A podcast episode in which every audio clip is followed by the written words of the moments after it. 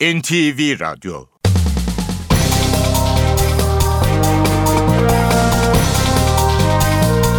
İşe Giderken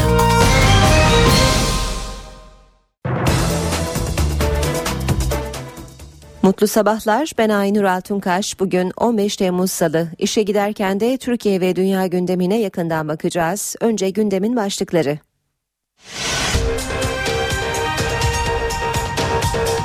Görev süresinin bitiminden sonra siyasete devam edip etmeyeceği tartışılan Cumhurbaşkanı Abdullah Gül, millete hizmete devam edeceğim dedi ama bunun ne şekilde olacağını söylemedi. Cumhurbaşkanı adayı Ekmelettin İhsanoğlu geniş bir yelpazeye hitap ettiğini söyledi. Ben çatı adayı değilim, altı partinin adayıyım dedi. HDP'nin köşk adayı Selahattin Demirtaş bugün İstanbul'da seçim kampanyası ile ilgili ayrıntıları açıklayacak. Irak Bölgesel Kürt Yönetimi lideri Mesut Barzani önce Cumhurbaşkanı Gül'le sonra da Başbakan Recep Tayyip Erdoğan'la görüştü. Her iki görüşmede de öne çıkan başlık Musul'da alıkoyulan 49 Türk vatandaşıydı. İsrail'in Gazze saldırıları devam ederken Mısır'dan iki tarafa ateşkes önerisi geldi. İsrail kabinesi bugün öneriyi ele alacak. Şans oyunlarını 10 yıl süreyle özelleştirecek ihale bugün yapılacak. 3 firma teklif verdi. Beşiktaş'ta transfer konusunda yönetimle ayrı düşen futbol genel direktörü Önder Özen istifa kararı aldı. İşe Giderken gazetelerin gündemi.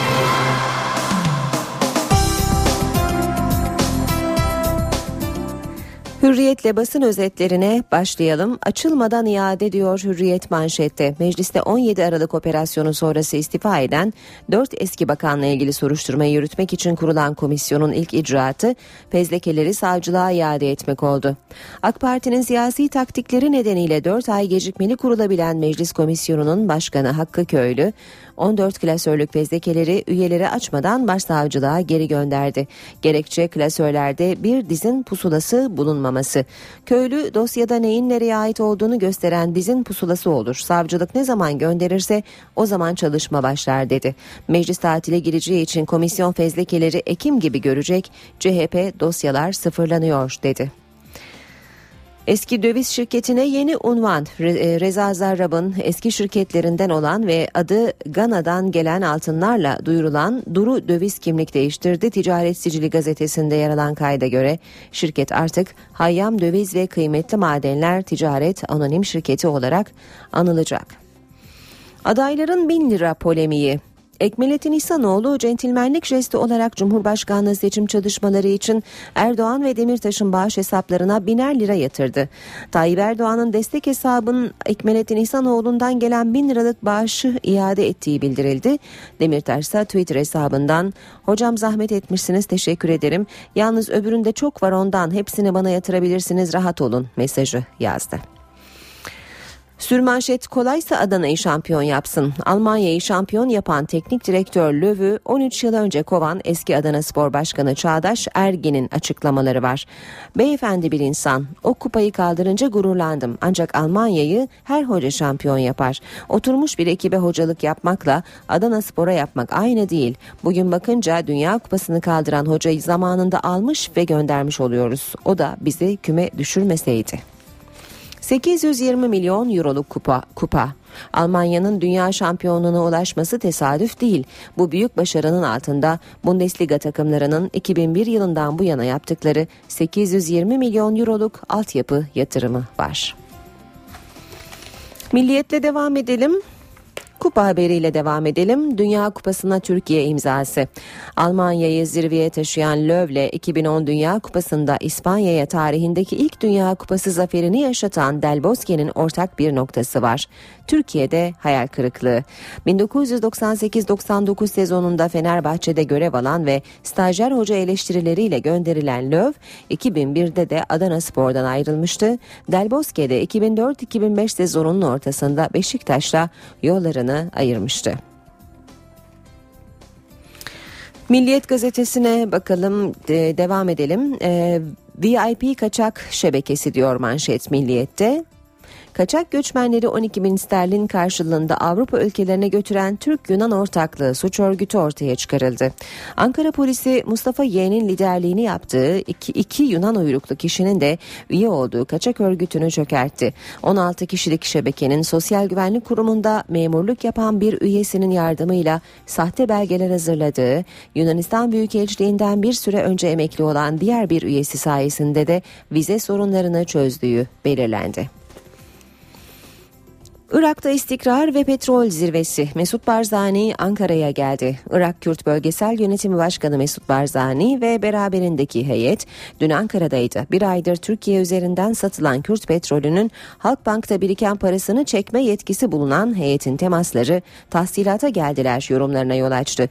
Enerji Bakanı Yıldız iddiaları yalanladı. Geçici hesapların kalıcı hale gelmesi için buradalar dedi. Barzani Cumhurbaşkanı Gül'ün ardından Başbakan Erdoğan'la görüştü. Görüşmede Irak'ta istikrar ve güvenliğin önemi vurgulandı. Yine milliyetten aktaralım. Mahkemenin gözü ısırdı. Belediye Başkanı Zuhurli gözünün üst kısımları taş atan eylemciye benzediği için hapis cezası almış. Lice'nin 25 yaşındaki belediye başkanı Rezan Zuhurli'yi PKK yanlısı gösteriye katıldığı için 4 yıl 2 aylık hapis cezasına çarptıran mahkemenin gerekçeli kararı açıklandı. Kararda Zuhurli için kaşlar gözün üst kısımları, burun dudak arası boşluk, dudak, elmacık kemiği yapısı maskeli eylemciye benziyor denilen bilirkişi raporuna vurgu yapıldı. Maytap geçer gibi hapis cezası İstanbul Davutpaşa'da 2008'de ruhsatsız bir maytap fabrikasında 21 kişinin öldüğü patlama ile ilgili davada karar açıklandı. Zeytinburnu Belediye Başkanı ile bakanlık yetkilisi beraat ederken en yükseği 7 yıl 6 ay hapis cezasına çarptırılan sanıklara iyi hal indirimi uygulandı. Polis üstüne çekip dalmış. Eskişehir'de gezi eylemlerinde öldürülen Ali İsmail Korkmaz davasına telsiz kayıtları damga vurdu. Ailenin avukatı telsiz görüşmelerinde çevik kuvvet gözaltı yok sadece dağıtacağız üzerimize çekeceğiz sonra dalacağız diyor dedi. Sabah gazetesiyle devam edelim. Paralel gizlemese Hrant ölmezdi diyor manşeti sabahın. Paralelin izinin araştırıldığı Dink ve Santoro suikastlarında tanık olarak dinlenecek olan eski Trabzon valisi Yavuz Demir'in açıklamaları var. Hrant Dink'e suikast yapılacağı bilgisi bana verilmedi. Polis ve jandarmadan böyle bir istihbarat gelmedi. Eğer gelseydi bunu gizli yazıyla İstanbul valisine bildirirdim. Savsaklanamazdı. Rahip Santoro cinayeti ve Tayat olayları öncesinde önleme amaçlı bir istihbari bilgilendirme yapılmadı. Dönemin Emniyet Müdürü Ramazan Akkürek paralel yapının adamı bunu herkes biliyor. Devam ediyoruz. Ee, katliam halayı başlığıyla Sabah gazetesinden yine İsrail'in Gazze'de yaptığı katliamın bir haftalık bilançosu korkunç. Uçaklar 1470 hedefi vurdu. 35'i çocuk, 26'sı kadın, 184 Filistinli öldü. 1385 kişi yaralandı. Evini terk edip kaçanların sayısı 17 bini aştı. Sınırda dans ederek kara harekatına hazırlanan İsrail askerlerinin görüntüsü utanç belgesi olarak tarihe geçti halay çeken askerlerin fotoğrafını görüyoruz Sabah gazetesinde. Habertürk'le devam edelim. Kandile LYS çığlığı diyor Habertürk'ün manşeti. Doktor olmak isteyen 16 yaşındaki çocukları daha götürülen aile eylem yapıyor. Anne Remziye'ye LYS'de Türkiye 58.si olan oğlu için yardım istedi. Üniversite tercihi yapması için son 4 gün yoksa eğitim geleceği kararacak örgüt oğlumuzu bıraksın. Yine Habertürk'ten aktarmaya devam edelim. 112'ye boş ihbar cezası 2,5 yıl hapis. İzmir'de acil servis numarası 112'yi 10 yıldır arayan ve çalışanlara sözlü tacizde bulunan Arif I'ya 2,5 yıl hapis cezası verildi. Yine Habertürk'ten aktaralım. E, Kamerun'da şok futbol intikamı. Gruplarda ele, gruplarda elenen formsuz Kamerun'un kaptanı kaptanının babası yakılarak öldürüldü. Yine Dünya Kupası'ndan bir başlık Türkiye'yi mesut etti. Şampiyon takımın Mesut'u formu ve tavrıyla iki ülkeyi de sevindirdi. Kupa finalinde forma giyen ilk Türk Mesut Özil paylaştığı Türk ve Alman bayraklı fotoğrafla övgü aldı. Maçta önce onun için dua eden Özil'in Zonguldak'ta hemşerileri de yıldız futbolcuyla gurur duydu. Cumhuriyetle devam edelim. Otopsi raporu ağlattı. Gezi direnişinde polisler ve eli sopalı kişilerce dövülen, e, dövülerek öldürülen Ali İsmail Korkmaz davasının 3. duruşmasında okunan otopsi raporu izleyenleri ağlattı. Anne Emel Korkmaz dayanamayıp fenalaştı. Son tekmeyi atan tutuklu polis Saldoğan, kanunların bana verdiği yetkiler dahilinde bedenen zor kullanmak yolunu kullandım savunması yaptı. Duruşma 9 Ekim'e ertelendi. Yine Cumhuriyet'ten başlık bahaneler dizisi AKP yeni bir gerekçeyle muhalefetten kaçırdığı fezlekeleri savcılığa gönderdi. Dört eski bakanla ilgili yolsuzluk fezlekelerinin kendilerine açılacağını bekleyen muhalefet yeni bir sürprizle karşılaştı. Fezlekelerin Cumhurbaşkanı seçiminden önce açılmaması için süreci uzatan AKP şimdi de evrakın listelendiği dizi pusulasının eksik olduğu bahanesiyle fezlekeleri yeniden savcılığa gönderdi diyor Cumhuriyet gazetesi haberinde. Türkiye'nin hızla büyüyen sorunu Adana'da Suriyelilerin işyerlerine saldırı. Kahramanmaraş'taki gerginliğin ardından Adana Seyhan'da elleri satırlı, yüzleri maskeli, kimliği belirsiz kişiler Suriyeli sığınmacıların işyerlerini bastı. Olayın esnafla Suriyeli sığınmacılar arasında ticaret yapma tartışması nedeniyle çıktığı belirtildi. Yeni Şafak'ta Manşet referandumu erteleyin. Cumhurbaşkanı Gül ve Başbakan Erdoğan kritik dönemde Ankara'ya sürpriz ziyaret yapan Kuzey Irak Bölgesel Yönetimi Başkanı Mesut Barzani'ye referandumda acele etmeyin mesajı verdi. Bir diğer başlık Yeni Şafak'tan cehennem planı. Gazze'ye bir haftadır ölüm yağdıran ve her gün onlarca masum Filistinliyi şehit eden İsrail bu kez bebek, çocuk, kadın ve yaşlı demeden herkesi topyekün yok edecek soykırım planını devreye soktu diyor Yeni Şafak haberinde. Ve Zaman Gazetesi var sırada Fezleke'yi yine taca attılar demiş zamanda manşette. AKP'li başkan muhalefet görmesin diye yolsuzluk belgelerini savcılığa geri gönderdi. Dört eski bakan hakkındaki rüşvet ve yolsuzluk fezlekeleri 6 ay sonra kurulan Meclis Soruşturma Komisyonu'nda da açılmadı. AKP'li komisyon başkanı içindeki dosyalarla ilgili fihris oluşturulması için fezlekeleri tekrar İstanbul Başsavcılığına gönderdi. Adalet Bakanlığı daha önce fezlekelerdeki klasör sayısını 27 17'den 11'e düşürmüştü. Mermer ocakları Yeşil Marmara Adası'nı beyaza çevirdi. Marmara Denizi'nin güneybatısındaki Türkiye'nin ikinci büyük adası Marmara'da büyük çevre tahribatı yaşanıyor. 1980'li yıllara kadar sayısız ağaç türüyle cenneti andıran ada 1985'ten sonra mermer ocaklarıyla delik deşik oldu. %30'luk bölümünde mermer çıkarılan adadaki rezervin çok azaldığını belirten maden mühendisi Nihat Tüfekçi, ocaklar kapandıktan sonra yeniden ağaçlandırmanın mümkün olmayacağını söylüyor. Doğa Derneği Müdürü Engin Yılmaz da doğa ve canlıların hayatını göz ardı eden uygulamalardan vazgeçilmeli diyor.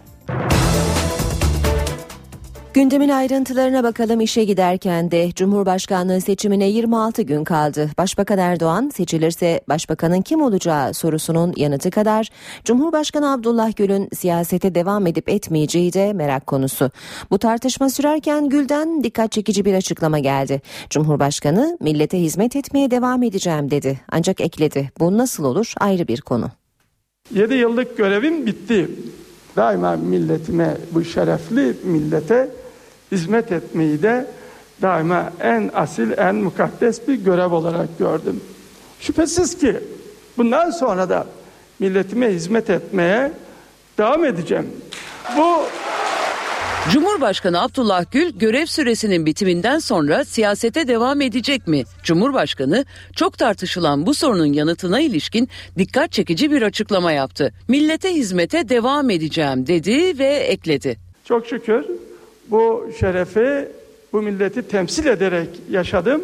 Bundan sonra da elimden gelen her türlü tabii ki gayreti göstereceğim. Bu nasıl olur? Ne olur? Bu ayrı bir konu. Millete hizmet etmenin çok yolları vardır.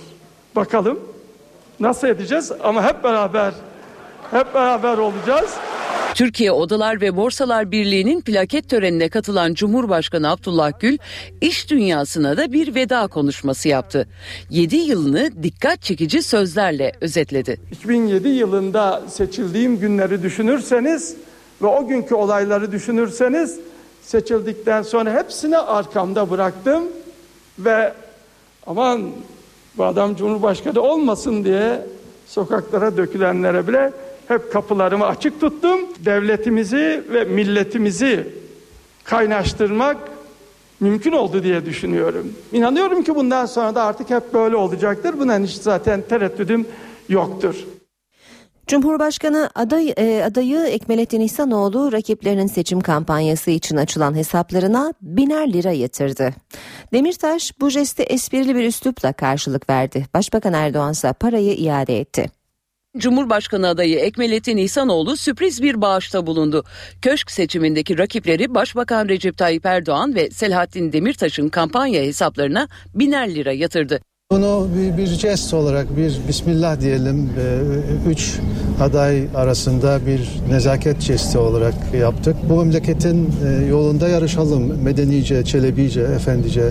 İhsanoğlu Cumhurbaşkanlığı seçimlerinin sevgi ve saygı çerçevesinde kem gözlerden uzak ve çelebice geçmesi dileğiyle ifadelerini kullandı. Başbakan Erdoğan bağışı kabul etmedi. İhsanoğlu'nun bin lirasını iade etti. Selahattin Demirtaş ise İhsanoğlu'na teşekkür etti. sembolik bir jest yapmış. Ee, Bu jestten herhalde mutluluk duymak lazım. Başbakanın dediğim gibi koyacak yeri yoktur. o iade eder tabii ki. Yatırırsa yok demem yani Ekmel Bey.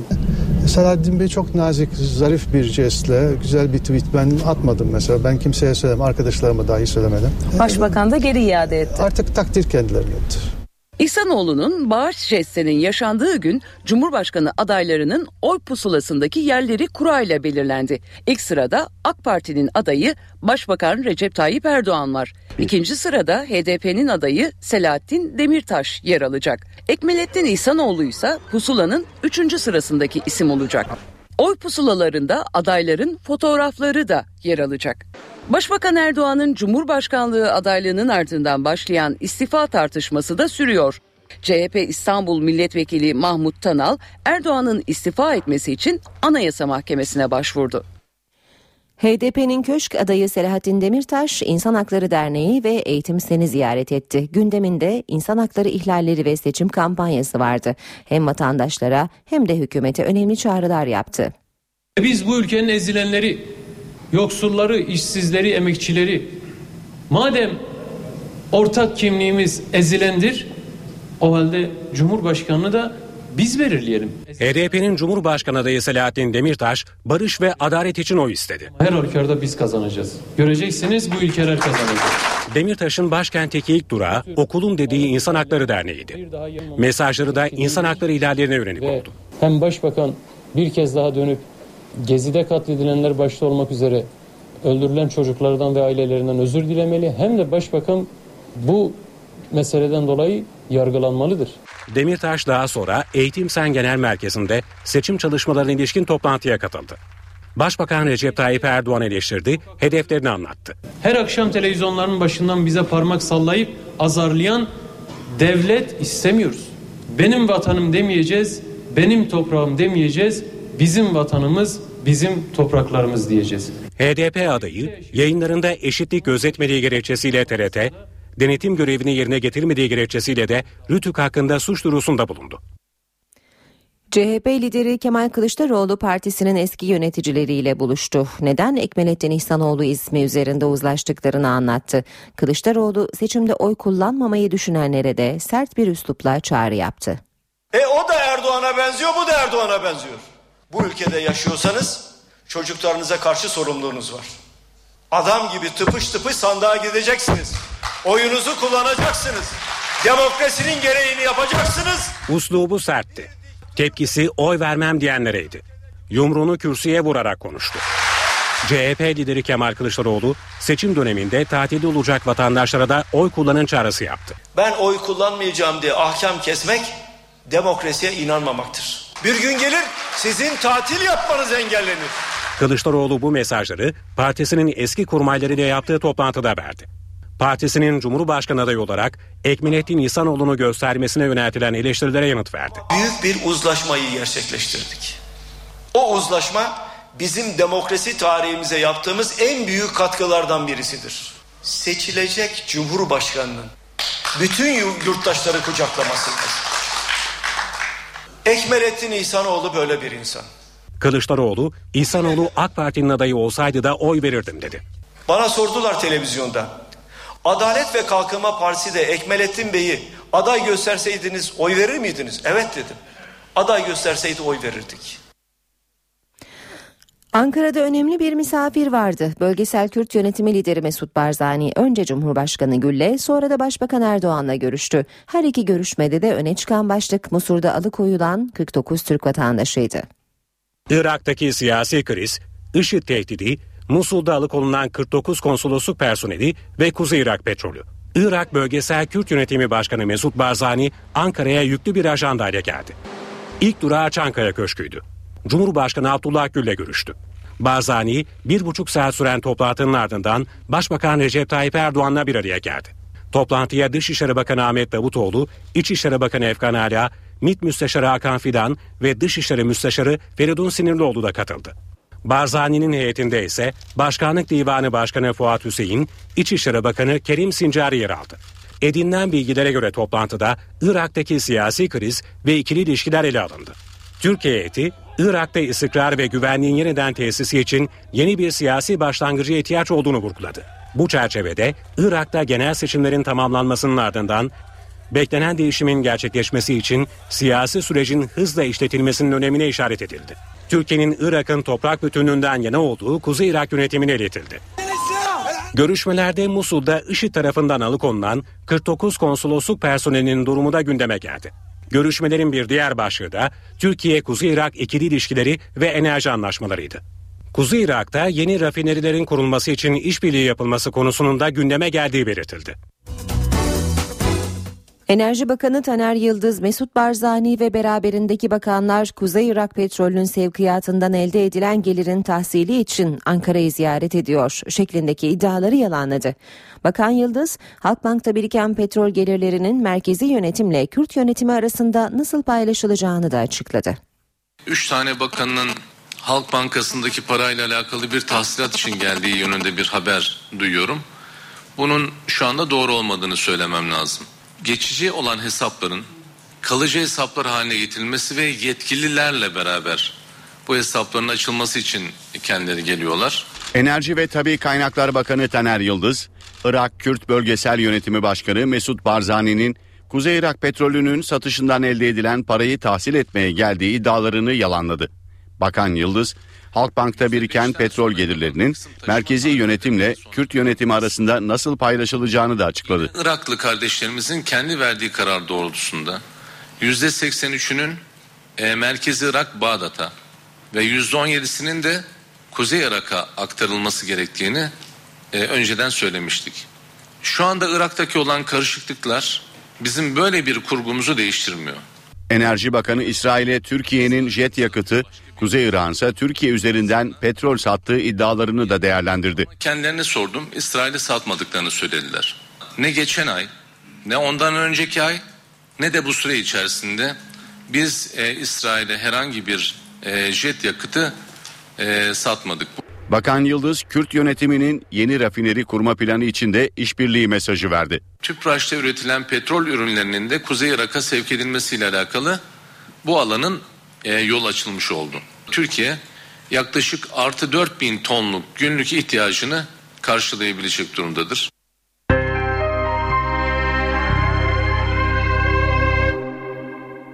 Dört eski bakanla ilgili iddiaları soruşturacak komisyonun başkanı Hakkı Köylü fezlekeleri başsavcılığa iade etti. Gerekçe dosyalardaki dizi pusulasının eksik olması. Muhalefet fezlekelerin komisyon üyelerine açılmadan iade edilmesine tepkili. Dört eski bakanla ilgili iddiaları araştırmak için kurulan Meclis Soruşturma Komisyonu, bakanlar hakkında hazırlanan fezlekeleri üyelerine açmadan İstanbul Cumhuriyet Başsavcılığına iade etti. Gerekçe fezleke dosyasında neyin nerede olduğunu gösteren dizi pusulasının eksik olması. Soruşturma Komisyonu'nun başkanı AK Parti Milletvekili Hakkı Köylü, dosyaların dizi pusulasıyla gelmesi lazım. Usul böyledir. Elimizi sürmeden, detayına girmeden iade ettik dedi.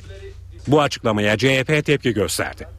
CHP Grup Başkan Vekili Akif Hamza Çebi'ye göre Hakkı Köylü dosyanın üzerine kapatmaya çalışıyor. Kendisi de artık bu sıfırlama operasyonda rol almış, dosyaları sıfırlama konusunda görev üstlenmiştir. O saygın hukukçu kimliğini ayaklar altına almaya bizzat kendisi karar vermiştir. Türkiye Büyük Millet Meclisi Temmuz ayının sonunda tatile girecek. Savcılığın fezlekeleri yeniden düzenleyeceği süre de göz önüne alındığında soruşturma komisyonunun çalışmaları bir sonraki yasama yılında başlayabilecek. Geçtiğimiz hafta kurulan soruşturma komisyonunda AK Parti'den 9, CHP'den 4, MHP ve HDP'den birer üye görev yapıyor. Komisyon eski bakanlar Muammer Güler, Zafer Çağlayan, Egemen Bağış ve Erdoğan Bayraktar hakkındaki iddiaları inceleyecek ve Yüce Divan'da yargılanıp yargılanmayacaklarına karar verecek. Görev süresinin bitiminden sonra siyasete devam edip etmeyeceği tartışılan Cumhurbaşkanı Abdullah Gül, millete hizmete devam edeceğim dedi. Ama bunun ne şekilde olacağını söylemedi. Cumhurbaşkanı adayı Ekmelettin İhsanoğlu geniş bir yelpazeye hitap ettiğini söyledi. Ben çatı adayı değilim, altı partinin adayıyım dedi.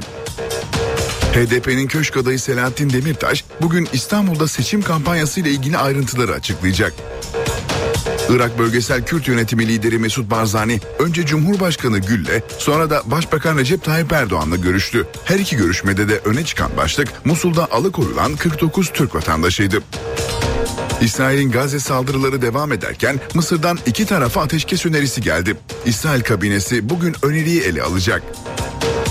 Şans oyunlarını 10 yıl süreyle özelleştirecek ihale bugün yapılacak. 3 firma teklif verdi. Beşiktaş'ta transfer konusunda yönetimle ayrı düşen futbol genel direktörü Önder Özen istifa kararı aldı.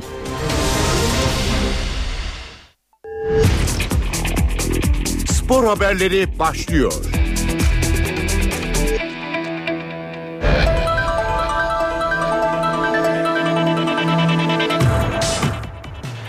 Günaydın spor gündeminden gelişmelerle birlikteyiz. Beşiktaş'ta transferler kriz yarattı. Alınacak oyuncular konusunda yönetimle görüş ayrılığına düşen futbol genel direktörü Önder Özen istifa kararı aldı. Beşiktaş Futbol Genel Direktörü Önder Özen takımın İngiltere kampından ayrılarak Başkan Fikret Orman'la istifasını görüşmek için İstanbul'a döndü. İkili bugün saat 14'te Akaretler'deki kulüp binasına bir araya gelecek ve Özen'in durumu netleşecek. İstifasını başkana bizzat sunacak olan Önder Özen, ailem ve dostlarımla görüşerek kesin kararımı vereceğim. Kararımın ne olduğunu daha sonra kamuoyuyla paylaşacağım dedi. İstifa kararının yalnızca Yalçın Ayhan transferinde yaşanan olumsuzluklarla ilgili olmadığı belirtildi.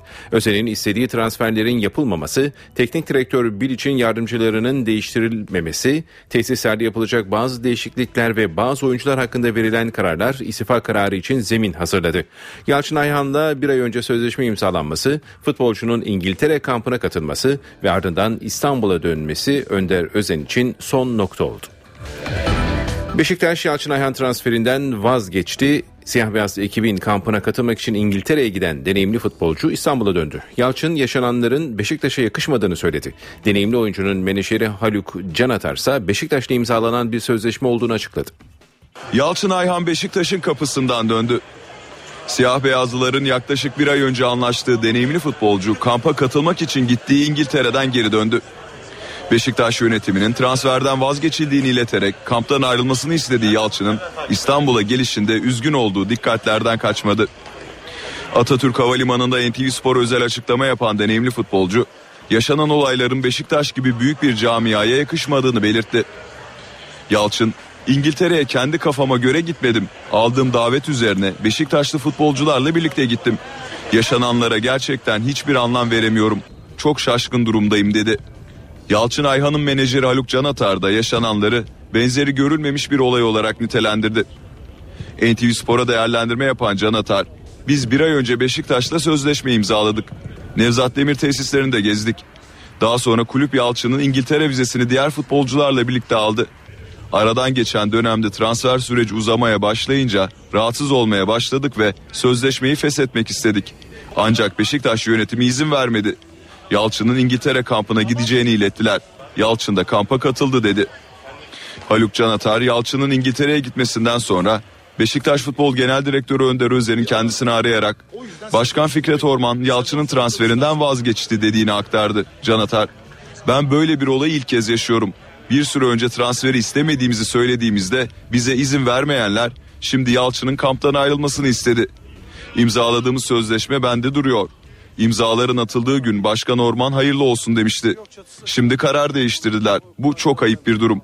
Beşiktaş yönetimine hiç yakışmadı şeklinde konuştu. Haluk Can Atar yıllık 500 bin eurodan imzalanan 2 yıllık sözleşme için şimdilik hukuki yollara başvurmayacaklarını söylerken Yalçın'ın ve benim şu an istediğimiz Fikret Orman'ın bizden özür dilemesidir. Yalçın bu şekilde davranılmayı hak etmedi dedi.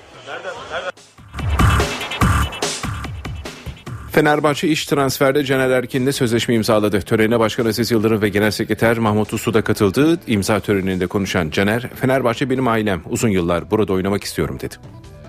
Fenerbahçe iç transferde daha önce prensipte anlaştığı Caner Erkin'le basın önünde sözleşme imzaladı. İmza törenine Başkan Aziz Yıldırım ve Genel Sekreter Mahmut Uslu katıldı. Törende konuşan Başkan Aziz Yıldırım transferleri planladıkları şekilde yaptıklarını, dış transferde Diego, iç transferde ise Caner'le sözleşme imzaladıklarını söyledi. Başkan Yıldırım Caner'in çok iyi bir Fenerbahçeli olduğunu belirtti.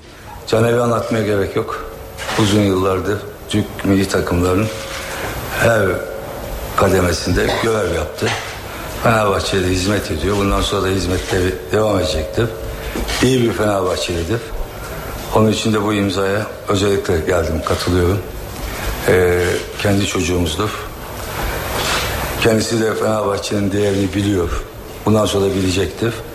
Hem Fenerbahçe hem de Caner karşılıklı anlaşlarıyla Türk sporuna da yapacağı çalışmalarla katkıda bulunacaktır. Onu tebrik ediyorum. Sorun iş çıkarmadan anlaşmayı kabul etmiştir. Kendisine onun için teşekkür ediyorum. Caner Erkin ise kariyerini Fenerbahçe'de sürdürdüğü için çok mutlu olduğunu ifade etti. Ee, Ben de bu camiada kalmaktan gerçekten çok mutluyum. Ee, Zaten burası benim ailem oldu. Öyle de olmaya devam edecek.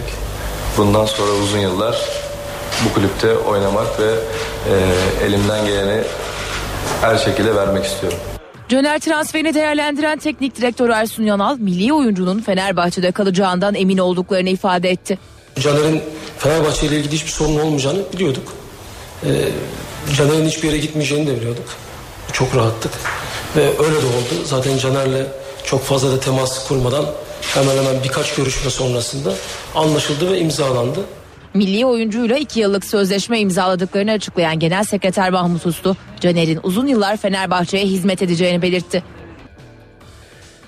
Ve Galatasaray'la devam edelim. Sarı Kırmızılar ilk yurt dışı kamp çalışması için Avusturya'ya gitti. Salzburg'a ulaşır ulaşmaz ilk antrenmanını yapan Galatasaray'da Çedju, Muslera ve Melo kafilede yer almadı. Galatasaray yeni sezon hazırlıkları kapsamında Avusturya'daki ilk çalışmasını yaptı. İstanbul'dan Salzburg'a giden Sarı Kırmızılılar otele geçerek bir süre dinlendi. Ardından kamptaki ilk antrenmanını basına ve taraftara açık gerçekleştiren Galatasaray'da oyuncuların moralli olduğu gözlendi. Galatasaray Avusturya'ya geldi ve ilk antrenmanını otele yakın bir bölgedeki sahada gerçekleştirdi. Sarı Kırmızılar da sakat oyuncuların olmaması teknik heyeti memnun ediyor. Yeni transfer Olcan Adın da takımla birlikte ilk kez çalıştı.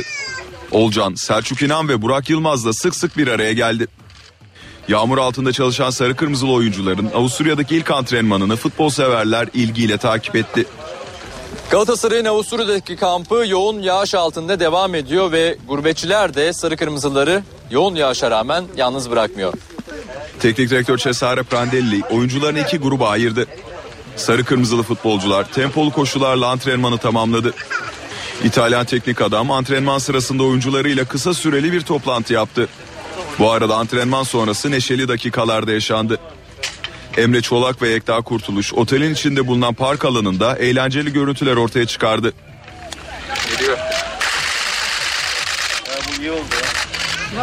Galatasaray'ın Avusturya'ya giden kafilesinde izinli Şedju, Muslera ve Melo yer almadı. Şedju ve Melo'nun çarşamba günü kampta olacağı açıklandı. 10 gün sürecek kampta Sarı Kırmızılılar 3 hazırlık maçı oynayacak. Trabzonspor'da Vahit Halil Hodzic dönemi resmen başladı. İki yıllık sözleşme yapılan Boşnak teknik adam için bugün basın önünde imza töreni düzenlenecek. Cezayir milli takımındaki görevinden Dünya Kupası sonrası ayrılan Vahit Halil Hodzic pazar günü dört yardımcısıyla birlikte İstanbul'a geldikten sonra Trabzon'a geçmişti.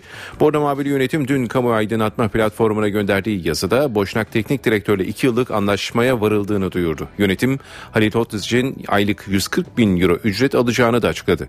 Boşnak çalıştırıcı bugün saat 12 de Mehmet Ali Yılmaz tesislerinde düzenlenecek imza töreniyle basının karşısına çıkacak. Öte yandan Trabzonspor yeni sezonun ilk çalışmasını da bugün saat 10'da Halil Hodzic yönetiminde yapacak. Mersin İtman Yurdu Teknik Direktörü Rıza Çalınbay yeni sezon için 14 transfer yapmayı hedeflediklerini söyledi. Çalınbay ligin asansör takımı olmayacaklarını ifade etti. Spor Toto Süper Lig takımlarından Mersin İdman Yurdu yeni sezon hazırlıklarını Bolu'nun Gerede ilçesinde sürdürüyor. Kamp çalışmalarından oldukça memnun olduğunu belirten teknik direktör Rıza Çalınbay, yeni sezondaki hedefleri ve transfer çalışmaları hakkında bilgi verdi. Birkaç transferimiz kaldı. Onları da inşallah kısa sürede bitireceğiz. Ondan sonra da tam takım halinde ikinci etap olan Viyana kampımız e, da beraber olacağız. Oradaki tek amacımız hazırlık maçları. Çünkü yeni bir takımız. Kaynaşmamız lazım. Bir an önce uyum sürecini atlatmamız gerekiyor. Çünkü bizi çok yoğun, çok zorlu bir maraton bekliyor. Hepsinin farkındayız. Şimdi bizim hedefimizde en az 14'e yakın bir transfer olacak. Ee, zaten geçen seneden de kalan arkadaşlarımız var. Onlarla beraber 26-27 olacak. Ya her şeyden önce bir kere asansör takımı olmayacak. Yani iyi bir takım olacak. İyi futbol oynayan bir takım olacak. Ve kendi sahasında taraftarıyla bütünleşip e, maçların hemen hemen hepsinden iyi şekilde ayrılmamız gerekiyor özellikle. Çok iyi bir taraftar olduğunu biliyorum Mersin'de. İnşallah bizler de onlara layık olacağız. 27 Temmuz'a kadar Bolu'da kamp yapacak Mersin İdman Yurdu 31 Temmuz'da ikinci kamp için Avusturya'ya gidecek. Darüşşafaka Doğuş'un sosyal sorumluluk projesi oyunda kaldı. İlk aşama tamamlandı. 23 Nisan'da İstanbul'da başlayan proje kapsamında 9 il ziyaret edildi. Gençler arasında sporu yaygınlaştırarak onları zararlı alışkanlıklardan uzak tutmak hedefiyle yola çıkan Darüşşafaka Doğuş'un sosyal sorumluluk projesi oyunda kaldı. İlk aşama sona erdi. 23 Nisan'da İstanbul'da başlatılan proje kapsamında Darüşşafaka Doğuş antrenörleri 9 ilde gençlerle bir araya geldi. İstanbul, Kapadokya, Kayseri, Trabzon, Gaziantep, Mersin, Aydın ve İzmir'deki forumlarda oyunda kal kapsamında dörder günlük etkinlikler düzenlendi. Darüşşafaka Doğuş yöneticisi İbrahim Kutluay ve altyapı koordinatörü Levent Topsakal'ın da katıldığı etkinliklerde Darüşşafaka Doğuş antrenörleri de gençlerle antrenman yaptılar. Antrenmanlara ve oyuncu taramalarına katılan 20 genç Ağustos ayında İstanbul'da Darüşşafaka Doğuş kampında bir araya gelecek ve basketbol tekniklerini ilerletecekler. Tekerlekli sandalye basketbol milli takımı dünya üçüncüsü oldu. Milliler Güney Kore'deki şampiyonada bronz madalya kazandı. Güney Kore'nin Incheon kentinde düzenlenen tekerlekli sandalye dünya basketbol şampiyonasında milli takım İspanya'yı yenerek dünya üçüncüsü oldu. Çeyrek finalde son Avrupa şampiyonu İngiltere'yi 71-69 yenerek yarı finale yükselen tekerlekli sandalye basketbol milli takımı bu turda karşılaştığı Avustralya'ya 63-58 mağlup olmuş ve bronz madalya maçına çıkmaya hak kazanmıştı. Milliler bronz madalya mücadelesine karşılaştığı İspanya'yı 60 68-63 yenerek dünya üçüncüsü olmayı başardı. Bu haberimizi spor bültenimize tamamlıyoruz. İyi günler diliyoruz. NTV Radyo Herkese yeniden günaydın. İşe giderken de yeni saati karşılıyoruz. Ee, önümüzdeki günler bazı bölgelerde yağmur olabilir. Soracağız birazdan Gökhan Abur'a. Önce gündemin başlıkları. Görev süresinin bitiminden sonra siyasete devam edip etmeyeceği tartışılan Cumhurbaşkanı Abdullah Gül, millete hizmete devam edeceğim dedi ama bunun ne şekilde olacağını söylemedi. Cumhurbaşkanı adayı Ekmelettin İhsanoğlu geniş bir yelpazeye hitap ettiğini söyledi. Ben çatı adayı değilim, altı partinin adayıyım dedi. HDP'nin köşk adayı Selahattin Demirtaş bugün İstanbul'da seçim kampanyası ile ilgili ayrıntıları açıklayacak. Irak Bölgesel Kürt Yönetimi lideri Mesut Barzani önce Cumhurbaşkanı Gül'le sonra da Başbakan Recep Tayyip Erdoğan'la görüştü. Her iki görüşmede de öne çıkan başlık Musul'da alıkoyulan 49 Türk vatandaşıydı. İsrail'in Gazze saldırıları devam ederken Mısır'dan iki tarafa ateşkes önerisi geldi. İsrail kabinesi bugün öneriyi ele alacak. Şans oyunlarını 10 yıl süreyle özelleştirecek ihale bugün yapılacak. 3 firma teklif verdi. Beşiktaş'ta transfer konusunda yönetimle ayrı düşen futbol genel direktörü Önder Özen istifa kararı aldı. Başta İstanbul olmak üzere bazı illere yağmur gelecek. Bugün akşam saatlerinden itibaren e, daha erken yağmur gelen e, iller de var mı acaba soralım Gökhan Abura hoş geldiniz. Hoş bulduk günaydın. Evet şu anda Balkanlarda Yunanistan'ın kuzey kesimlerinde çok yoğun bir bulut kümesi var ve bize doğru yaklaşıyor. Hatta Saros Körfezi'ni etkisi altına almaya başlayan bu bulut kümesi Edirne'de yağışı başlatacak. Edirne Kırklareli arasında başlamasını beklediğimiz yağışlar daha sonra oradan Çorlu üzerinden İstanbul'a doğru gelecek. Rüzgarın e, hızına bağlı olarak bu e, yoğun bulut kümesinin İstanbul'a akşama doğru gelmesini bekliyoruz ve akşam saatlerinden itibaren sağanaklar şeklinde kısa süreli sağanaklar şeklinde başlayacak.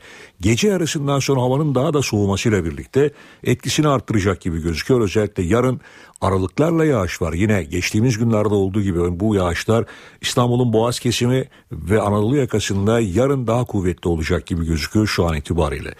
Evet tabii yağışla birlikte yarınki Marmara'nın hemen hemen tümünü etkisi altına almasını beklediğimiz daha sonra Batı Karadeniz'e doğru ilerleyecek olan bu yağışlı hava sistemi sıcaklıkları bugüne göre 3-4 derece azaltacak.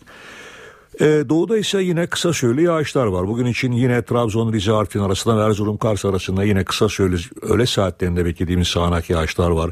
Yine bugün bulutun da artışına bağlı olarak Kütahya civarında hafif bir yağış geçişi olasılığı var. Bunlar öğleden sonra ısınmaya bağlı olarak gelişen bulutların bıraktığı çok yerel, çok bölgesel yağışlar. Ee, Ege'de ise yine kuvvetli rüzgar var. Öyle saatlerinde İstanbul'da da Poyraz yönlü rüzgar zaman zaman hızını 30-35 kilometreye kadar çıkaracak. Bu da biraz da olsa serinlik vermeye çalışacak. Ama rüzgarın e, Poyraz'dan Karayel'e doğru dön dönmesi biraz evvel bahsettiğim bulutların geliş hızını daha da arttıracak. Akdeniz çok nemli ve bunaltıcı. Akdeniz boyunca yüksek nem oranı ve yüksek sıcaklıklar bunaltıcılığı bir hayli artırıyor. Antalya bugün 40 dereceye yaklaşırken hissedilen sıcaklıklar yine 45-46'lara kadar çıkabilecek. İç Anadolu bölgesinde doğu ve güneydoğuda ise sıcaklıklar mevsim ortalamalarının bir hayli üzerinde. Doğuda ise biraz evvel söyledim Erzurum Kars arasında kısa süreli yağışlar görülecek. Denizler de ısınmaya devam ediyor. Karadeniz'de sıcaklık, deniz suyu sıcaklıkları Karadeniz'in kıyı kesimlerinde 24-25 derece arasında Marmara 22-23. Edremit Körfezi her zaman biraz serindir. Ayvalık'ta 22 derece. Kuşadası 26. Bodrum serindir denizi şu anda 23 derece. Marmaris 24 ve Antalya'da deniz suyu sıcaklığı 28 derece. Şu an itibariyle. Evet. Evet bizleri bekleyen koşullar böyle. Gökhan Abur teşekkürler. Ben teşekkür ediyorum. NTV Radyo Gündemin ayrıntılarına bakmaya devam edelim. İşe giderken de Cumhurbaşkanlığı seçimine 26 gün kaldı. Erdoğan seçilirse başbakanın kim olacağı kadar Cumhurbaşkanı Abdullah Gül'ün siyasete devam edip etmeyeceği de merak konusu. Bu tartışma sürerken Gül'den dikkat çekici bir açıklama geldi. Cumhurbaşkanı millete hizmet etmeye devam edeceğim dedi ancak bunu nasıl yapacağını söylemedi. 7 yıllık görevim bitti daima milletime, bu şerefli millete hizmet etmeyi de daima en asil, en mukaddes bir görev olarak gördüm. Şüphesiz ki bundan sonra da milletime hizmet etmeye devam edeceğim. Bu Cumhurbaşkanı Abdullah Gül görev süresinin bitiminden sonra siyasete devam edecek mi? Cumhurbaşkanı çok tartışılan bu sorunun yanıtına ilişkin dikkat çekici bir açıklama yaptı. Millete hizmete devam edeceğim dedi ve ekledi. Çok şükür bu şerefi bu milleti temsil ederek yaşadım. Bundan sonra da elimden gelen her türlü tabii ki gayreti göstereceğim. Bu nasıl olur? Ne olur? Bu ayrı bir konu millete hizmet etmenin çok yolları vardır. Bakalım nasıl edeceğiz ama hep beraber hep beraber olacağız. Türkiye Odalar ve Borsalar Birliği'nin plaket törenine katılan Cumhurbaşkanı Abdullah Gül iş dünyasına da bir veda konuşması yaptı. 7 yılını dikkat çekici sözlerle özetledi. 2007 yılında seçildiğim günleri düşünürseniz ve o günkü olayları düşünürseniz seçildikten sonra hepsini arkamda bıraktım ve aman bu adam Cumhurbaşkanı olmasın diye sokaklara dökülenlere bile hep kapılarımı açık tuttum. Devletimizi ve milletimizi kaynaştırmak mümkün oldu diye düşünüyorum. İnanıyorum ki bundan sonra da artık hep böyle olacaktır. Buna hiç zaten tereddüdüm yoktur. Cumhurbaşkanı adayı Ekmelettin İhsanoğlu CHP'nin Sarıyer'deki iftarına katıldı. İhsanoğlu iki haftadan bu yana devam eden kampanya çalışmalarını değerlendirdi. Ben çatı adayı değilim altı partinin adayıyım dedi. Ben burada bir tek partinin adayı değilim. Veya söylendiği gibi ilk günlerde söylendiği gibi çatı adayı değilim. İki partinin kurduğu çatı adayı. Ben şimdi resmen altı partinin desteklediği bir aday. Cumhurbaşkanı adayı Ekmelettin İhsanoğlu adaylığını böyle değerlendirdi. CHP'nin Sarıyer'deki iftarına katılan İhsanoğlu birçok partinin adayı olduğunu söyledi. Milliyetçisinden sosyal demokratına, muhafazakarına kadar uzanan uzun bir bir yelpazenin ortak adayıyım. Mecliste temsil edilmeyen partilerin de desteğine sahibiz. AK Partili kardeşlerimizin de desteğine sahibiz. HDP'nin köşk adayı Selahattin Demirtaş, İnsan Hakları Derneği ve Eğitim Sen'i ziyaret etti. Gündeminde insan hakları ihlalleri ve seçim kampanyası vardı. Hem vatandaşlara hem de hükümete önemli çağrılar yaptı.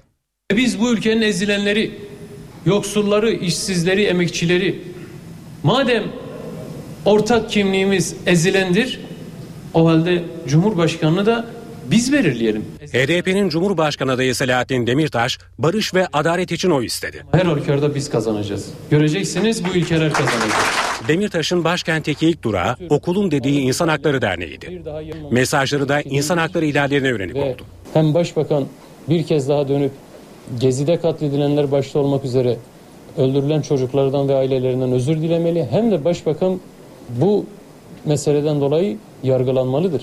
Demirtaş daha sonra Eğitim Sen Genel Merkezi'nde seçim çalışmalarına ilişkin toplantıya katıldı. Başbakan Recep Tayyip Erdoğan eleştirdi, hedeflerini anlattı. Her akşam televizyonların başından bize parmak sallayıp azarlayan devlet istemiyoruz. Benim vatanım demeyeceğiz, benim toprağım demeyeceğiz, bizim vatanımız, bizim topraklarımız diyeceğiz. HDP adayı yayınlarında eşitlik gözetmediği gerekçesiyle TRT, denetim görevini yerine getirmediği gerekçesiyle de Rütük hakkında suç duyurusunda bulundu.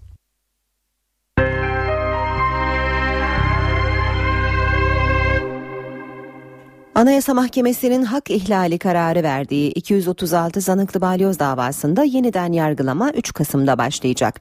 Davanın ilk duruşmasına eski Genelkurmay Başkanı Hilmi Özkök'le eski Kara Kuvvetleri Komutanı Aytaç Yalman tanık olarak çağrıldı.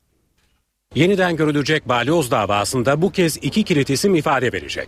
Bir önceki dönemde sanıkların defalarca talep etmesine rağmen ifadeye çağrılmayan dönemin Genelkurmay Başkanı İlmi Özkök ve Kara Kuvvetleri Komutanı Aytaç Yalman. Balyoz davasında yeniden yargılama 3 Kasım'da başlayacak. Anayasa Mahkemesi'nin hak ihlali kararıyla balyoz tutukluları 19 Haziran'da serbest kaldı. Bu davada süreç 2010 yılında başladı. Bir gazetede yer alan İstanbul'daki camiye bombalı saldırı düzenlenmesi ve Yunanistan'ın bir Türk uçağını düşürmekle suçlanması suretiyle darbe ortamı yaratılacağı iddialarını içeren bir haberin ardından soruşturma başlatıldı. Sonrasında 250'si tutuklu, 365 sanığın yargılandığı balyoz davası başladı. Balyoz sanıkları ve avukatları darbe planı yapıldığı öne sürülen dönemin Genelkurmay Başkanı İlmi Özkök'le dönemin Kara Kuvvetleri Komutanı Aytaç Yalman'ın tanıklık yapmasını istedi ancak mahkeme bu talebi kabul etmedi. Bir buçuk yıl süren davada 325 sanık ağırlaştırılmış müebbet hapis cezasına mahkum edildi. Ancak eksik teşebbüs gerekçesiyle cezalarında indirime gidildi. 13 yıl 4 aydan 20 yıla kadar hapis cezalarına çevirdi. Anayasa Mahkemesi'nin hak ihlali kararıyla emekli orgeneraller Çetin Doğan, Halil İbrahim Fırtına, Oramiral Özden Örnek'le MHP milletvekili emekli orgeneral Engin Alan'ın da aralarında bulunduğu tüm sanıklar tahliye edildi. Eskişehir'deki Gezi Parkı eylemleri sırasında dövülerek öldürülen Ali İsmail Korkmaz'la ilgili davanın dünkü duruşmasında otopsi raporu okundu. O sırada Korkmaz ailesi rapordaki ifadeleri duymamak için salondan çıktı. Duruşmada anne Emel Korkmaz'ın sol koluna yaptırdığı dövmede dikkat çekti. Beyin travması olmasaydı ölmezdi. Eskişehir'deki Gezi Parkı eylemleri sırasında dövülerek öldürülen Ali İsmail Korkmaz'ın 3. duruşmasında otopsi raporu okundu. Kayseri'deki duruşmayı HDP'nin Cumhurbaşkanı adayı Selahattin Demirtaş, bazı CHP milletvekilleri ve Gezi Parkı eylemlerinde hayatını kaybedenlerin aileleri de izledi. Asıl telafi edilmesi gereken nefret söylemiyle ötekileştirici, düşmanlaştırıcı dille toplumu birbirine karşı neredeyse linç edecek hale getiren siyasetin dilidir. Otopsi raporları okunurken annesi dayanamayıp salonu bir süre terk etti. Emel Korkmaz'ın oğlunun adını sol koluna dövmeyle yazdırdığı görüldü. İnşallah sizin sayenizde bu halkın sayesinde adalet yerini bulacak. Raporda Korkmaz'ın kesin ölüm nedeni kafa travmasına bağlı beyin kanaması denildi. Korkmaz'ın kronik kalp damar ve kapakçık hastası olduğu, kullandığı ilaçların ölümünü hızlandırdığı belirtildi. Bilirkişi raporunda sanıkların birbirleriyle telefonda görüşüp görüşmedikleri inceleniyor denildi. Güvenlik kamera görüntülerinde çözünürlüklerin düşük olduğu için eşkallerin belirlenemediği belirtildi. Mahkeme TÜBİTAK'tan gelecek raporun beklenmesine karar verip duruşmayı 9 Ekim'e erteledi. Ali İsmail Korkmaz'ı tekmeleyen polis memuru Mevlüt Saldoğan için müebbet hapis cezası isteniyor.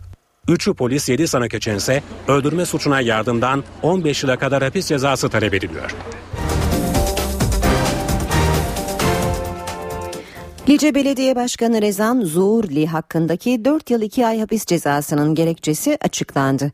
Mahkeme Zuhurli'nin ağız ve burun arasındaki hatlarının güvenlik güçlerine taş atan yüzü maskeli bir eylemciye benzediğini kaydetti. Rezan Zuhurli gerekçenin mantıksız olduğunu belirterek itiraz ettiğini açıkladı. Lice Belediye Başkanı Zuhurli 2 yıl önce öğrenciyken katıldığı eylemler nedeniyle 5 yıl hapis cezası almış ancak Yargıtay eksik soruşturma gerekçesiyle davayı bozmuş olmuştu. Diyarbakır 2. Ağır Ceza Mahkemesi'nde tekrar yargılanan Zuhurli, terör örgütü PKK üyesi olmamakla birlikte örgüt adına suç işlediği ifadesiyle 4 yıl 2 ay hapis cezasına çarptırılmıştı. Diyarbakır'da çocukları dağda olan ailelerin eylemine dün yeni bir aile daha katıldı. 3 hafta önce dağa çıkan 16 yaşındaki oğullarının YGS Erzurum birincisi ve Türkiye 74. olduğunu söyleyen aile Serkan çok başarılı bir öğrenciydi, doktor olmak istiyordu. Üniversite tercihi yapması için 4 gün kaldı. 4 günde geri dönmezse oğlumun geleceği kararacak diyor. Serkan yeğenin ailesi Diyarbakır'daki eylemciler arasında. Adana'da bir Suriyeli'ye ait iş yeri tahrip edildi. Olay yeri Seyhan ilçesine bağlı Mirza Çelebi mahallesi. Aralarında Suriyelilerin de bulunduğu bir grup esnaf kendilerinden haraç alındığı iddiasıyla polise başvurdu. Olayla ilgili gözaltına alınan bir kişi tutuklandı. Bunun üzerine zanlının arkadaşları Suriyeli bir esnafın iş yerine sopa ve satırlarla saldırdı. İş yerinin camları kırıldı. Polis olayın ardından kaçan saldırganları arıyor.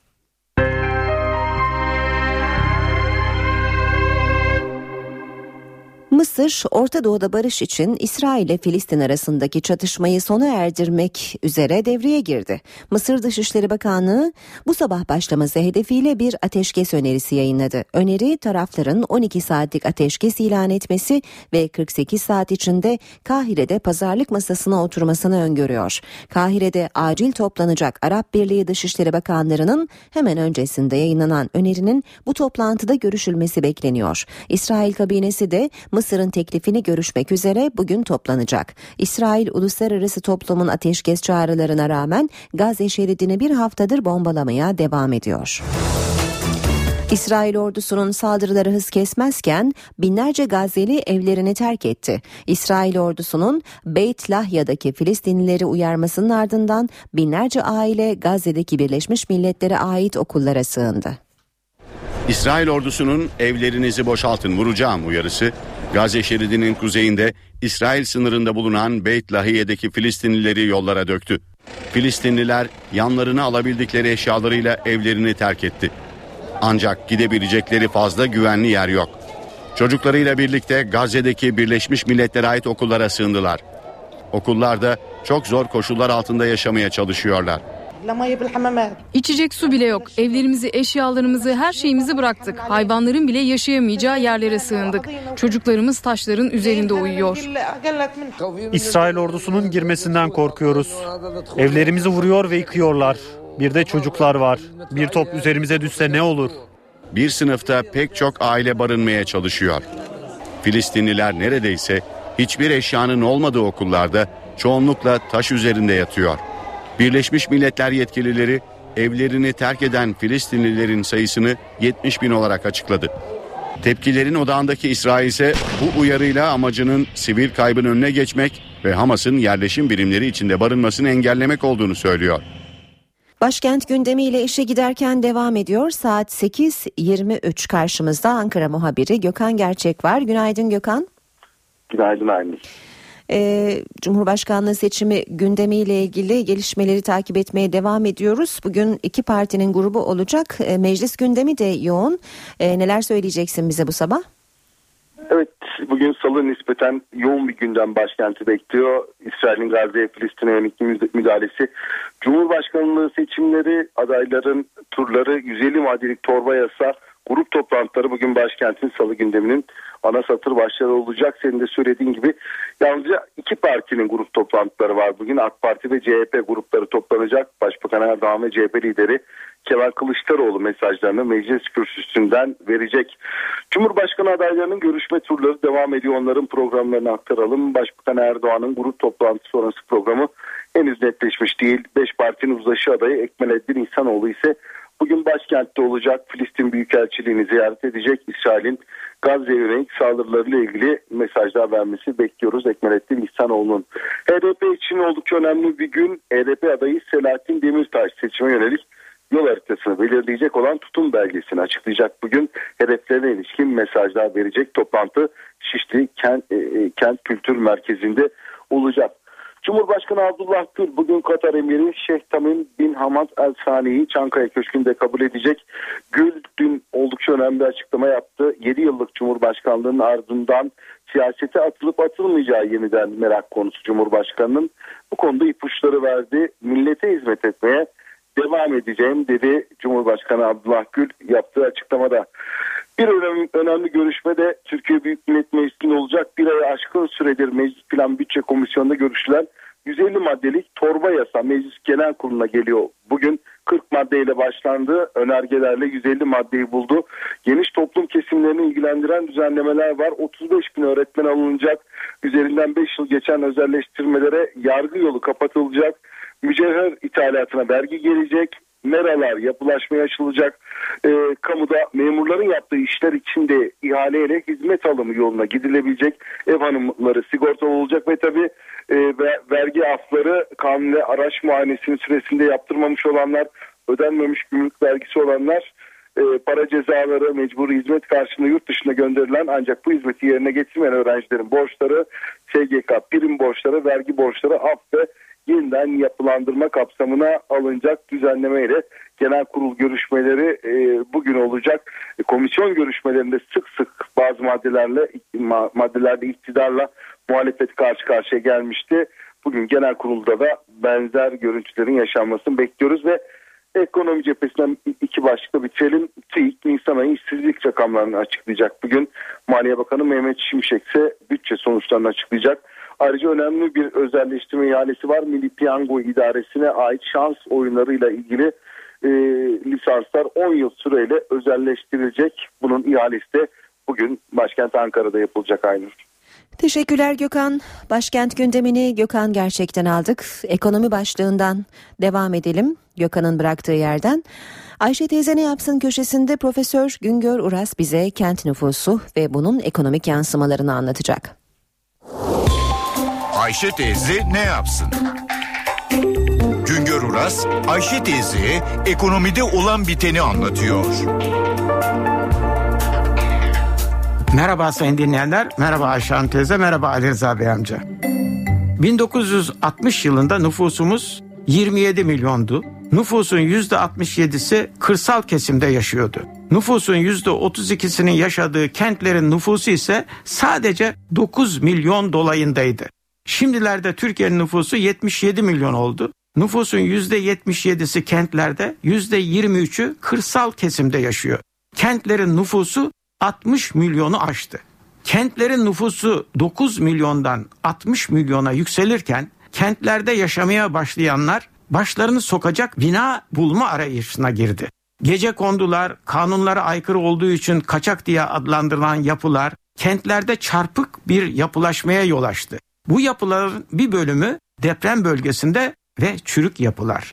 Büyük bir bölümü ise kanunlara aykırı yapılaşma sonucu şehirlerin yaşam bütünlüğünü bozan yapılar. Van depreminden sonra yürürlüğe giren kentsel dönüşüm kanunu eski ekonomik ömrünü tamamlamış, depremlerde hasar görmüş evlerin yıkılarak yeniden inşa edilmesine imkan veriyor. Riskli alanlar dışındaki kentsel dönüşüm ise konut sahiplerinin isteğiyle gerçekleştiriliyor. Kentsel dönüşüm için kentlerdeki yerinde düşüm alanları ile afete maruz alanlar için ayrı ayrı projeler hazırlanıyor. Kentsel dönüşüm projelerinde sorun dönüşüme giren konutlarda eskiden yaşayanların dönüşümden sonra nerelerde yaşayacakları noktasında düğümleniyor. Bu sorunun hem ekonomik hem de sosyal yönü var. Ekonomik yönü eski konut alanlarında önemli büyüklükte imar rantlarının ortaya çıkması. Sosyal yönü ise dönüşüm alanlarında yaşayanların yaşam alanlarını terk etmek zorunda kalmaları. Sorunun temelinde dönüşüm bölgelerinde yaşayanların dönüşüm ile inşa edilen yeni konutlarda yaşama şanslarına sahip olup olamayacakları. Olması gereken dönüşüm sonucu bölgede yaşayanların tekrar o bölgede yaşamlarını sürdürmesidir. Ama bu çok kere mümkün olamıyor. Diğer önemli bir sorun her kentteki dönüşüm alanlarında birbirine benzer çok katlı binaların inşa edilmesiyle kentlerin karakterlerinin yok olmasıdır. Her kent birbirine benzer bir hale geliyor. Bir başka söyleşi de birlikte olmak ümidiyle şen ve esen kalınız sayın dinleyenler. Uras'a sormak istediklerinizi ntvradio.ntv.com.tr adresine yazabilirsiniz. Piyasalara bakarak e, bu bölümü noktalayalım. Kısa bir ara vereceğiz. BIST 100 endeksi %1,58 yükselerek son bir ayın zirvesi olan 80.621 puandan dünü tamamladı. Bu sabah dolar 2.12, euro 2.88'de işlem görüyor. Euro dolar 1.36, dolar yen 102 düzeyinde. Altının onsu 1307 dolara gerilerken kapalı çarşıda da e, altının gramı 88, çeyrek altında 145 liraya düşmüş durumda. Brent petrolün varili de 107 dolar. Görev süresinin bitiminden sonra siyasete devam edip etmeyeceği tartışılan Cumhurbaşkanı Abdullah Gül, millete hizmete devam edeceğim dedi. Ama bunun ne şekilde olacağını söylemedi. Cumhurbaşkanı adayı Ekmelettin İhsanoğlu geniş bir yelpazeye hitap ettiğini söyledi. Ben çatı adayı değilim, altı partinin adayıyım dedi. HDP'nin köşk adayı Selahattin Demirtaş bugün İstanbul'da seçim kampanyası ile ilgili ayrıntıları açıklayacak. Irak Bölgesel Kürt Yönetimi lideri Mesut Barzani önce Cumhurbaşkanı Gül'le sonra da Başbakan Recep Tayyip Erdoğan'la görüştü. Her iki görüşmede de öne çıkan başlık Musul'da alıkoyulan 49 Türk vatandaşıydı. İsrail'in Gazze saldırıları devam ederken Mısır'dan iki tarafa ateşkes önerisi geldi. İsrail kabinesi bugün öneriyi ele alacak. Şans oyunlarını 10 yıl süreyle özelleştirecek ihale bugün yapılacak. 3 firma teklif verdi. Beşiktaş'ta transfer konusunda yönetimle ayrı düşen futbol genel direktörü Önder Özen istifa kararı aldı.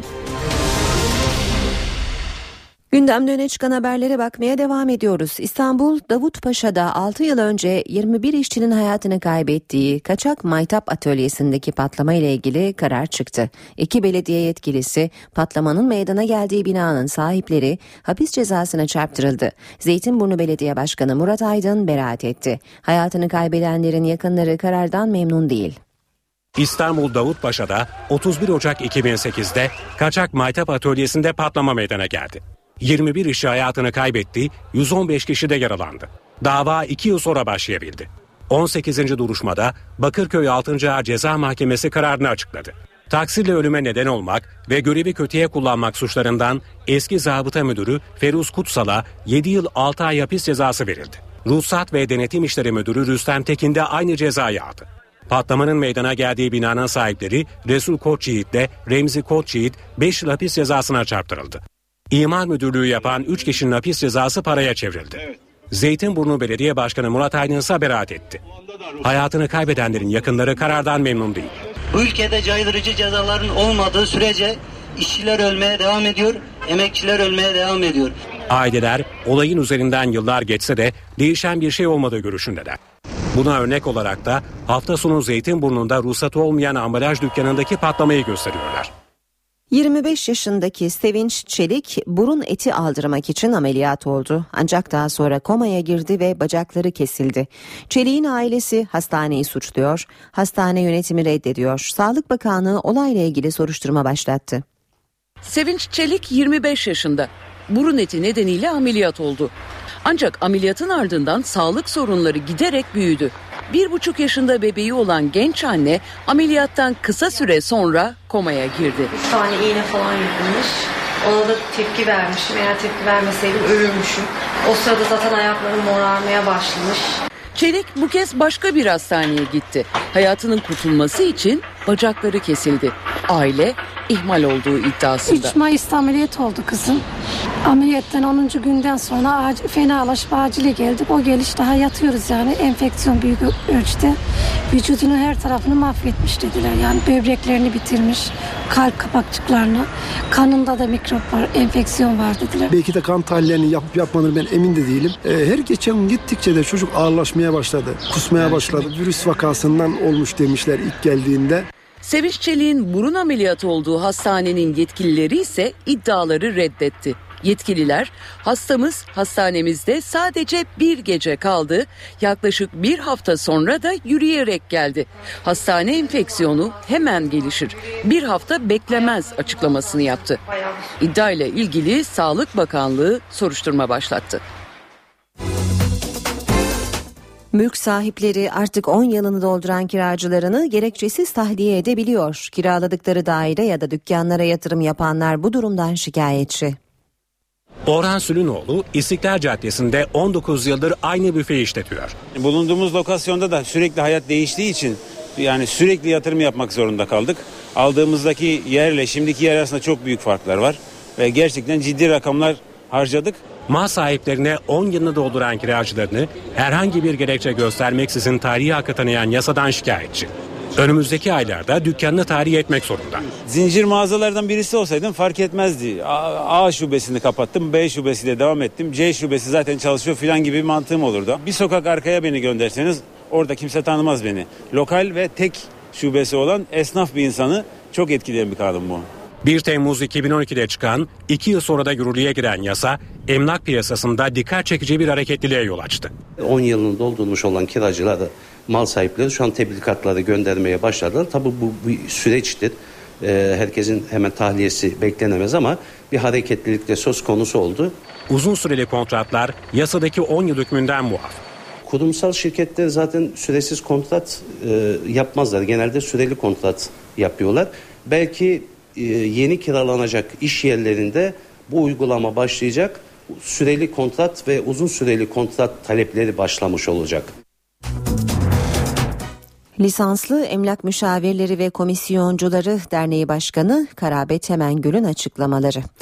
Sentetik uyuşturucunun yarattığı tehlike yaygınlaşıyor. Uzmanlar gençlerin bilinçlendirilmesi ve temin edenlerin durdurulması gerektiği görüşünde. Profesör Arif Verimli'ye göre sorunu saklamak yerine her gün konuşmak en büyük mücadele. Bu arada bonzai ile mücadele için Eskişehir'de Uyuşmuyorum adıyla bir kampanya başlatıldı. Projeye oyuncu Nuri Alço da destek verdi. Sentetik uyuşturucu maddesi bonzai yaygınlaştı. Son günlerde bonzai nedeniyle ölen gençlerin sayısı çoğaldı. Uyuşturucu kullanma yaşı giderek düşüyor. Son derece ucuz hale geldi. Ulaşımın çok kolay hale gelmesi her yerde her zaman bulabileceğiniz madde haline getirdi. Dolayısıyla uyuşturucu mevzunu saklamak, gizlemek, örtmek yerine her gün aleni biçimde konuşmak en büyük mücadeledir. Uzmanlara göre gençlerin bilinçlendirilmesinin yanı sıra uyuşturucu maddelerini temin edenleri durdurmak önem taşıyor. Bir yılda 15 milyar dolar uyuşturucu ticaretiyle uğraşanların cebine girmekte. Bunu talep eden gençlerin uyuşturucu karşıtı bir genç yetiştirebilmeyi amaçlamalıyız. İkincisi arzın kısılması. Yani bu da yasal tedbirlerle polis jandarmayla olur. Bonsai ile mücadele için Eskişehir'de Uyuşmuyorum adıyla bir kampanya başlatıldı. Projeye destek verenler arasında oyuncu Nuri Ağaço da yer alıyor. Bizim sanatçıların hep hepsinin göz önünde olan, örnek olan kişilerin bilhassa bununla savaş yapması, mücadele etmesi gerekiyor. Ben bunu kendim vicdanımı hiç sorgulamadan böyle bir işe kendimi atadım ve bunun peşinde bırakmayacağım, devam edeceğim. İnşallah 30 şehirde, vilayette böyle bir söyleşiler yapacağız, toplantılar yapacağız. Kampanyayla şehir şehir dolaşarak gençlerin bilinçlendirilmesi amaçlanıyor. Balıkesir'de buğday rekoltesi beklenenin altında. Nedeni son aylarda sayıları hızla artan fareler. 4 dönüm üzerinde koy yerimden 30-35 kilo buğday anca alabildim. Normalde en az en az bir buçuk ton olması lazım. Balıkesir'de çiftçi bu günlerde dertli. Nedeni buğdayları yiyen tarla fareleri. Çiftçiye göre bu yıl tarlalarda fare istilası yaşanıyor. Sapını yiyorlar, düşürüyor. Bunun kellesini yiyor. Hasadına başlanan buğdayda rekolte beklentisi 400 bin tondu. Ancak farelerin verdiği zarar nedeniyle Bu rakam 350 bin tona düştü. Bazı yerlerde yüzde yüz zarar var. Hiç müçerdiverin girmeyeceği yerler var. Hepsini yemiş. Mesela 5-6 dönümlük küçük parçalarda bir denk getirmişse hepsini yediği yerler var. Ziraat Odası bu yıl sıcak geçen kış nedeniyle farelerin daha fazla ürediğini açıkladı. Çiftçiler fare istilasının önlenmesi için ilaçlama çalışması yapılmasını istiyor.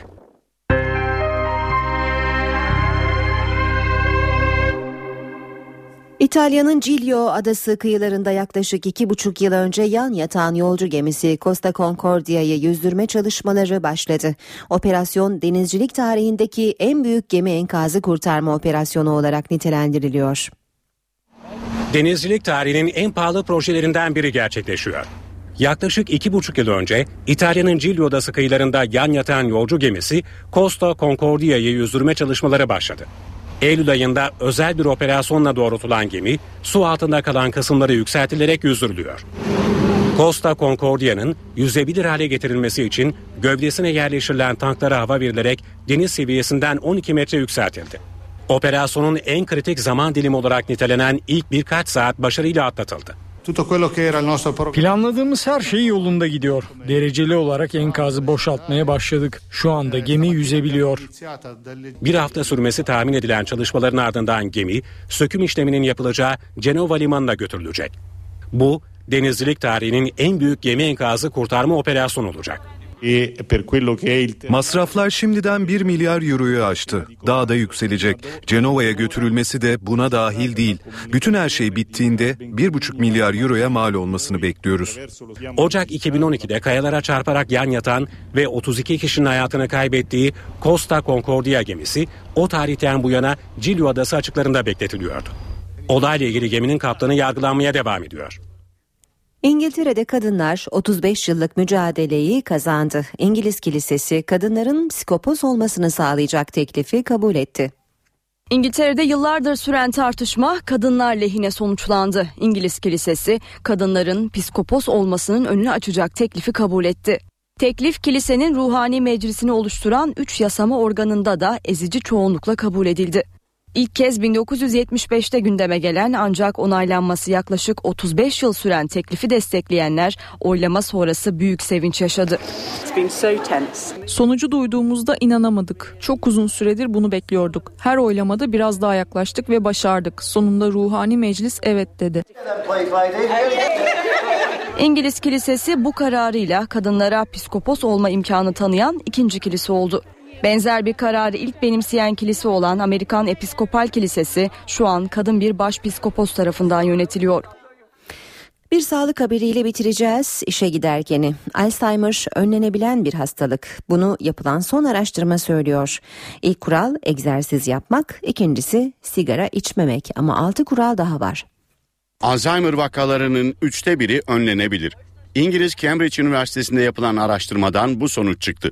Lancet Nöroloji dergisinde yayınlanan araştırmada hastalığı tetikleyen risk faktörleri tespit edildi. Yaşlanma hala en büyük etken. Ancak bu kaçınılmaz etken dışında 7 risk faktörü daha var. Bunlar hareketsizlik, obezite, sigara kullanımı, depresyon, yüksek tansiyon, diyabet ve eğitimsizlik. Araştırma sonuçları yaşam tarzına bağlı bu risk faktörleri değiştirilerek her 3 Alzheimer vakasından birinin engellenebileceğini gösteriyor. Uzmanlara göre risk faktörlerinin sadece %10 azaltılmasıyla bile 2050'ye kadar 9 milyon kişinin Alzheimer'a yakalanması önlenebilir. 2050'ye kadar dünya genelinde Alzheimer hastalarının sayısının 3 kat artması ve 106 milyonu aşması bekleniyor. İşe giderken haberler sona erdi. Hoşçakalın. NTV Radyo